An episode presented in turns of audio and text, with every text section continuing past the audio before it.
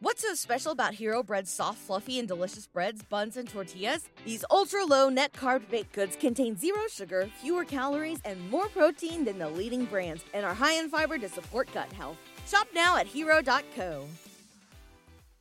Last year, we launched our course, The Data Driven Classroom, and had hundreds of educators and clinicians take this course with consistently amazing feedback. I heard from so many teachers how this course really changed the way they approach data, how they were able to set up simple data systems, train their paras, and be collecting data to make data based decisions within days of finishing the course. That feedback made me so happy. Now, that course has been closed and unavailable since last year, but guess what? We are reopening the course, the data based classroom, and I want you to be one of the first ones in. If data is something you have been struggling with for years, let's work on this together. Let me give you all of the tools to make this something that can consistently happen in your classroom. And guess what? Since you are a podcast listener, and I absolutely love my podcast listeners, I have an awesome code for you. When you use the code DATA100, you're going to get $100 off of the course bundle. Now, this code is only going to be usable until March 20th. So you only have one week to use this code, but Data 100 will get you $100 off of that course bundle. So that means for less than $200, you are getting the amazing data toolkit with literally hundreds of data sheets, all editable. And don't worry, I teach you how to edit it. And that entire data driven course that touches on academic data, behavior data, staff training, and so much more. There's a link in the show notes with all of the information. Let's make this year the year that data really works. Hi, I'm Sasha Long, special ed teacher and board certified behavior analyst. Welcome to the Autism Helper podcast. I'm here to explore different strategies to improve the lives of individuals with autism.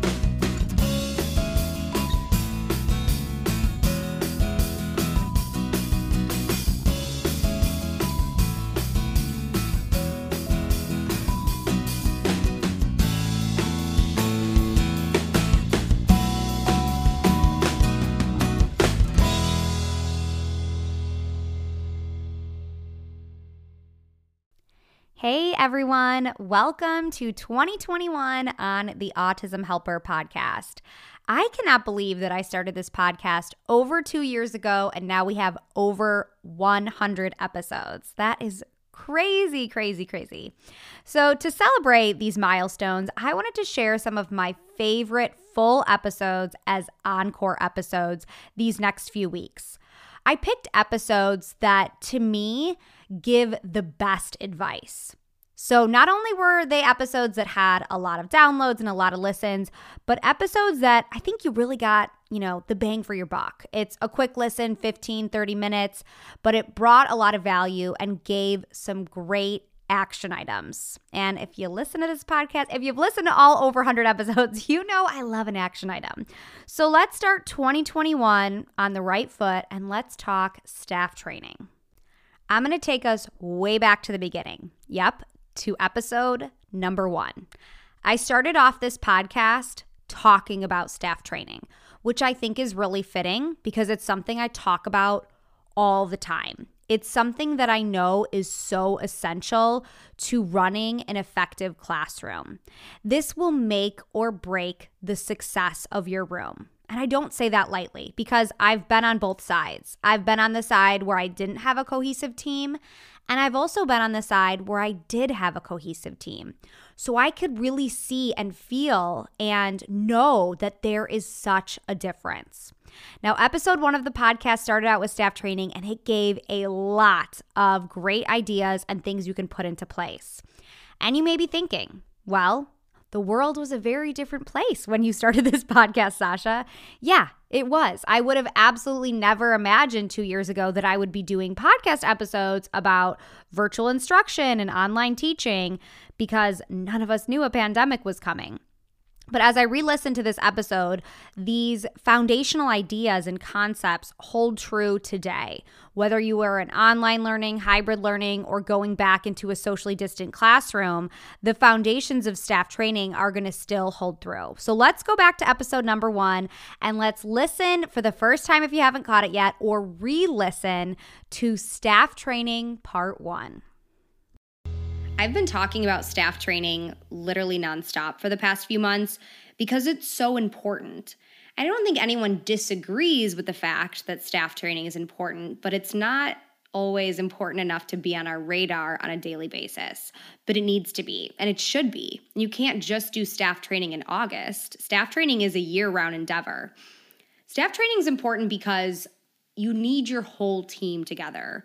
Our jobs are hard, our students have a lot of needs, and their paraprofessionals and classroom assistants are in your room for a reason. They're in your room to help you teach your kids, to help you meet those needs their instructional needs, their functional needs, communication needs. And they're not mind readers. You have to tell them what to do and teach them. So, staff training is obviously important, but why do we forget about this? And I say forget on purpose because no one wakes up on a Monday morning and is like, you know what? I'm going to make sure to not train my staff today. No, we just get bogged down in everything else that's included with our job between IEPs and behavior plans and data and running academic instruction and behavior problems. There's so much going on that staff training just gets pushed to the bottom and things are okay. But don't be satisfied with okay don't be satisfied with an okay team. You want a great team. You want a team that works together so well. You want a team that other teachers are jealous of. And to get there, you need to train your staff. You have to be the leader.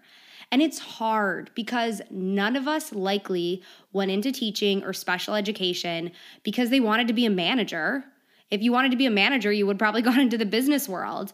But we didn't go into teaching for this. But it's really such a huge part of our job. And when we choose to ignore it or forget about it or push it to the bottom of the pile, we're not doing as good of a job as we could be at our profession. And it's hard to be a manager and be a leader. And a lot of us, I think, want to be nice and want everyone to like us and avoid confrontation. And I get it. I agree with all of those things.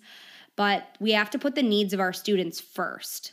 And I think when you think about it that way, that by being confrontational and standing up for what's right and training my staff and calling out things that are wrong and getting everyone together and making the time for staff training, when you think about that, those things are what's best for your students. And I know that's what all of you want. You want what's best for your students. And making time and a concerted effort every single day to train your staff, if that's what's best for your students, that kind of helps you get on board with really making it a priority and really making sure that that's what's going on every day in your classroom. Staff training is hard not only because we have so many other things going on, but it's hard because this might not be something that comes naturally to us. Being the leader, being the one to delegate, being the one in charge. There's a lot of obstacles in a lot of our situations for that. You might be incredibly younger than the assistants in your classroom. You might have way less experience than the assistants in your classroom. They might have been here years before you and you worked at a different school and they know these kids super well it might feel weird, it might feel uncomfortable. And if that is your only hangup on staff training, that it feels weird and odd and you don't like it, my only thing to tell you here is get over it. That is not enough of a reason to avoid being the leader of your team, is that it feels weird and uncomfortable. Who cares? We ask our students every day to do things that are hard and challenging and difficult. And we need to be the model of that. Do the things that are hard and challenging and difficult and lead your staff. If it doesn't come naturally, that's okay. You'll get better at it with time. You weren't a great teacher on day one, or even if you were, you got better. We get better with practice, and you have to practice leading your team.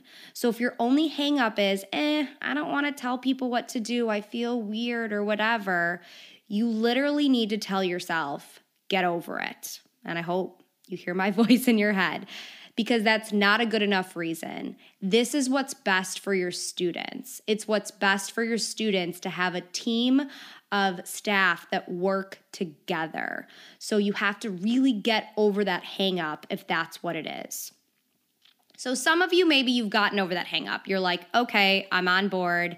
I can handle delegating. I can handle, you know, kind of being the leader and being the one in charge. But the question I get all the time is, how do I find the time? Where's the time? Where's the common planning time with my staff? I've been to very few schools that offer up that common planning time with paraprofessionals on a silver platter. It's hard to find time where everyone's paid to be there because sometimes in some schools, assistants are only paid from bell to bell or when the children are in the building. So that's challenging. We're not going to ask staff to stay after unpaid. We don't want to ask anyone to do that. So, finding that time can be really difficult because when you have a break or you have a planning time, your aides are with the kids. Someone has to be with the kids the whole day. So, the finding the time question is a and is, is an important one and something that we need to spend some time fleshing out because that one is one we can fix and one we can find some solutions to.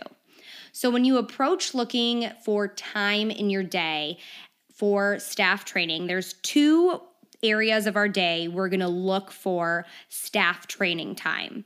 The first area that we're going to look for staff training time is before or after school. The second time that we're going to look for is during the school day. So I'm going to get into the before or after school. So this depends a lot on your school district or where you work and of course contracts and unions and all this play a role in this. So if your staff is paid to be after school or before school for some time period, maybe the kids leave at 2:45 and they are paid till 3 o'clock. At Parker, our purpose is simple. We want to make the world a better place by working more efficiently, by using more sustainable practices, by developing better technologies. We keep moving forward. With each new idea, innovation, and partnership, we're one step closer to fulfilling our purpose every single day. To find out more, visit parker.com/purpose. Parker, engineering your success. What's so special about Hero Bread's soft, fluffy, and delicious breads, buns, and tortillas? Hero Bread serves up 0 to 1 grams of net carbs, 5 to 11 grams of protein, and high fiber in every delicious serving. Made with natural ingredients, Hero Bread supports gut health, promotes weight management, and helps maintain blood sugar. Hero also drops other limited edition ultra low net carb goodies like rich, flaky croissants and buttery brioche slider rolls. Head to hero.co to shop today. Advocate for those 15 minutes. Make sure that your staff doesn't have a duty. They have to go help with dismissal or help with something kind of unrelated to your room. If they have something like that already in their schedule, go to your administrators. You have to advocate for yourself. No one's going to come over to you and be like, hey, it seems like you need some staff training time. Let me set this up for you. No, you have to be the one to make that happen. So if you have the opportunity for that 15 minutes or 20 minutes at the start or end of the day, if your aides have other duties or something else to do in the school, go to your administrator, schedule a time, be respectful, be polite, come with all of the reasons why you need your staff in your classroom then discuss and have it even printed out everything you're going to do with that time. We're going to review behavior plans. We're going to analyze academic data. We're going to train on taking data. Have a list ready to go to show how you're utilizing that time. If your staff is not paid to stay after school at all, they ha- they're only paid until the bell rings or the kids get on the bus. I think that it's worth approaching your administrator or special ed director about potentially adding in some training time on a regular basis where staff is paid. And again, this is a shot in the dark. They might say no, but they might say yes. So it's worth asking. So, approaching your administrator and saying, you know, could there be once a month where you pay staff to stay after school for a half an hour? And that's it. Just the half an hour. That's all I need once a month, once a quarter, whatever you kind of feel like you can ask for. And again, they might say no, but sometimes they might say yes. So I think it's worth investigating that. The other area of your day that you can look for staff training time is during the school day. So that means when the kids are in your building, in their kids are in your classroom, carving out time within that area. And this feels weird and wrong, but it's okay. And I'm to talk you through it. So we feel like every single minute the kids are in our class, we have to be engaged and doing work and everyone's, you know, doing what they're supposed to be doing and that's all it can be. But we have to sometimes get creative and find time during the school day to train our staff when we don't have another option. So my advice here is to find some time during the week and maybe it's on a weekly basis or twice a week basis where there are less activities going on. Maybe a few of the kids have a therapy like speech therapy or OT, something like that. And give kids break time, give kids iPad, give, um, you know, toys, preferred activities, reinforcers. I really prefer to do this in the afternoon at the end of the day because let's be real, everyone's over it by 2:30. So having kids have break time reinforcement, rec leisure time, whatever you want to call it, making sure kids are safe, kids are taken care of, and meeting with your staff then. And taking those 20 minutes every Friday afternoon and meeting with your staff. And you're like, "Well, the kids are in my room. I should be working with the kids." But by working with your staff, you are working with the kids.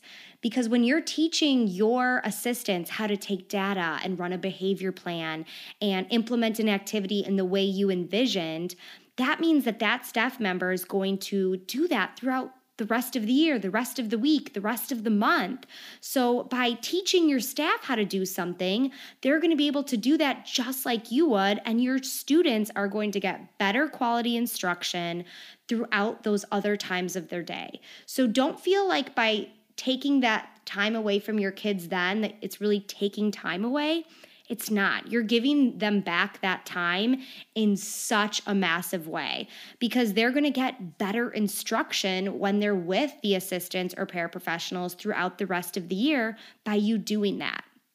Another way to set up time for staff training during the school day, and this is kind of specifically for academic data, is if you have a center based classroom, taking a week Yes, a full week, five days. And for the kids that come to your group, let's say you run teacher time or direct instruction, whatever you call it. When kids come to your table during this week, they do puzzles, they do iPad, they do some type of independent activity that doesn't require you, and you go sit with your paraprofessional at her center every single day that week. So you sit with the kids that come to her and you model how to run the data collection system, you model how to implement activities, you model how to run the whole center and whole station. Then, after a day or two of modeling, you observe her do it or him do it. Then you give feedback, you troubleshoot, you fade yourself out.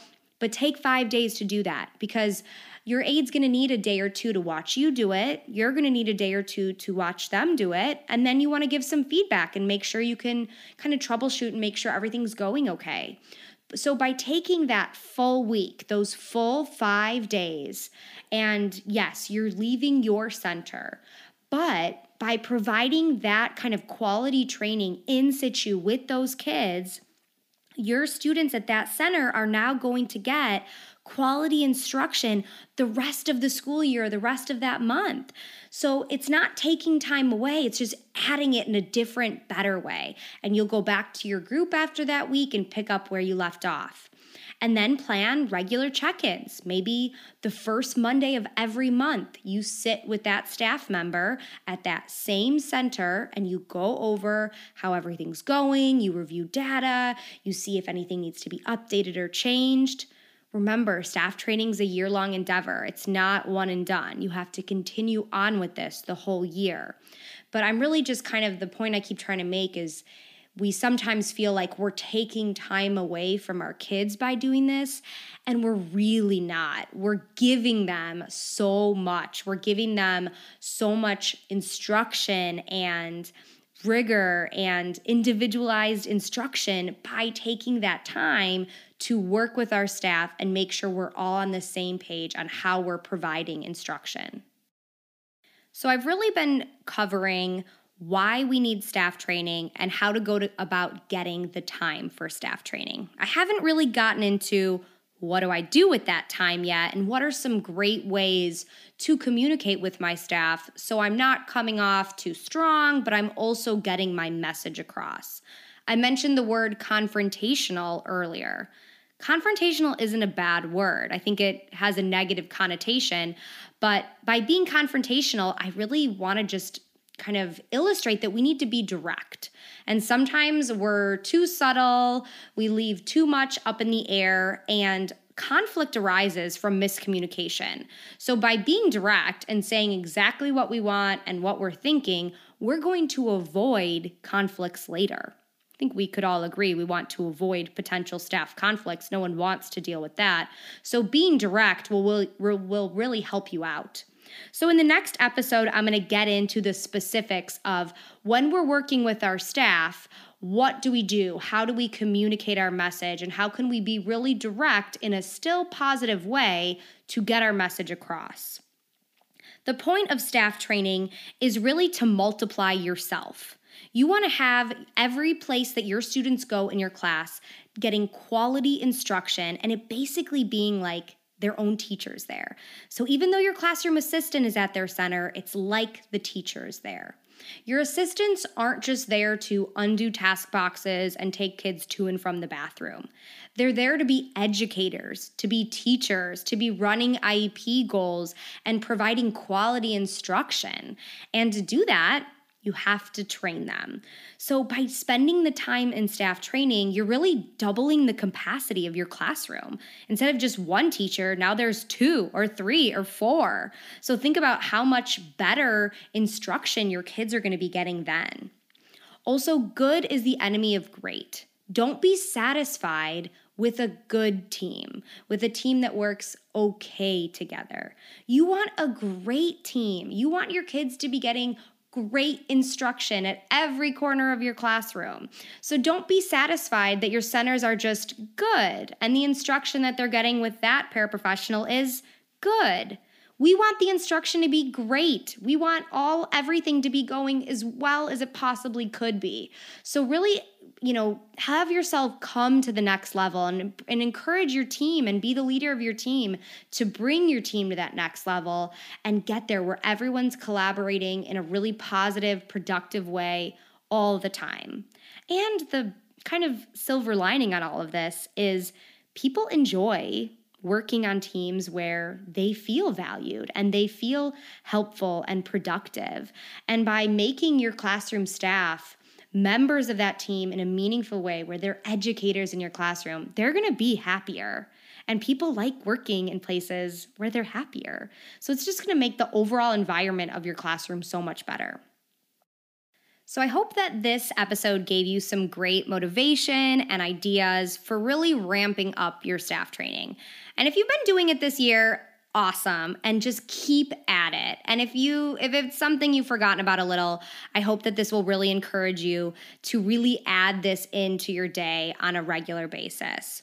So, we really got into the why and the how to make it happen. In my next episode, I'll get more into what do we do with this training time and how can we make sure the training is really valuable. If you have any other questions on staff training, please let me know. I'd love to hear what ideas work for you and what of these ideas you pulled into your classroom.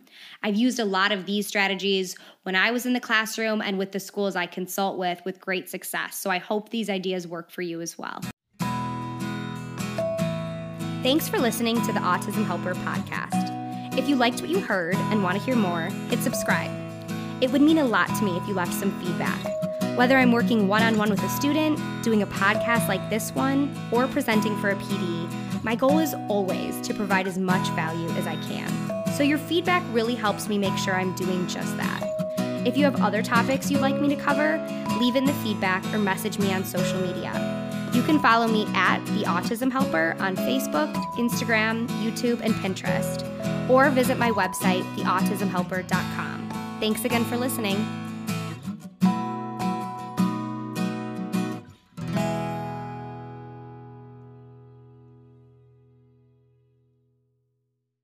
What's so special about Hero Bread's soft, fluffy, and delicious breads, buns, and tortillas? Hero Bread serves up 0 to 1 grams of net carbs, 5 to 11 grams of protein, and high fiber in every delicious serving. Made with natural ingredients, Hero Bread supports gut health, promotes weight management, and helps maintain blood sugar. Hero also drops other limited edition ultra low net carb goodies like rich, flaky croissants and buttery brioche slider rolls. Head to hero.co to shop today. Having the right resources for your classroom is essential to making sure your classroom is running smoothly. At the Autism Helper Shop, we have all of the resources you need to make sure you have the behavior, communication, and curriculum supports for your students. Within our shop, we have adapted books, task cards, resources aligned to the VB-MAPP and the ABLLS, behavior plan flowcharts, data sheets, curriculum everything you need, whether you are an early childhood teacher or a high school teacher. We have all of the resources that will meet those students' needs. So head over to shop.theautismhelper.com to check out all of our resources.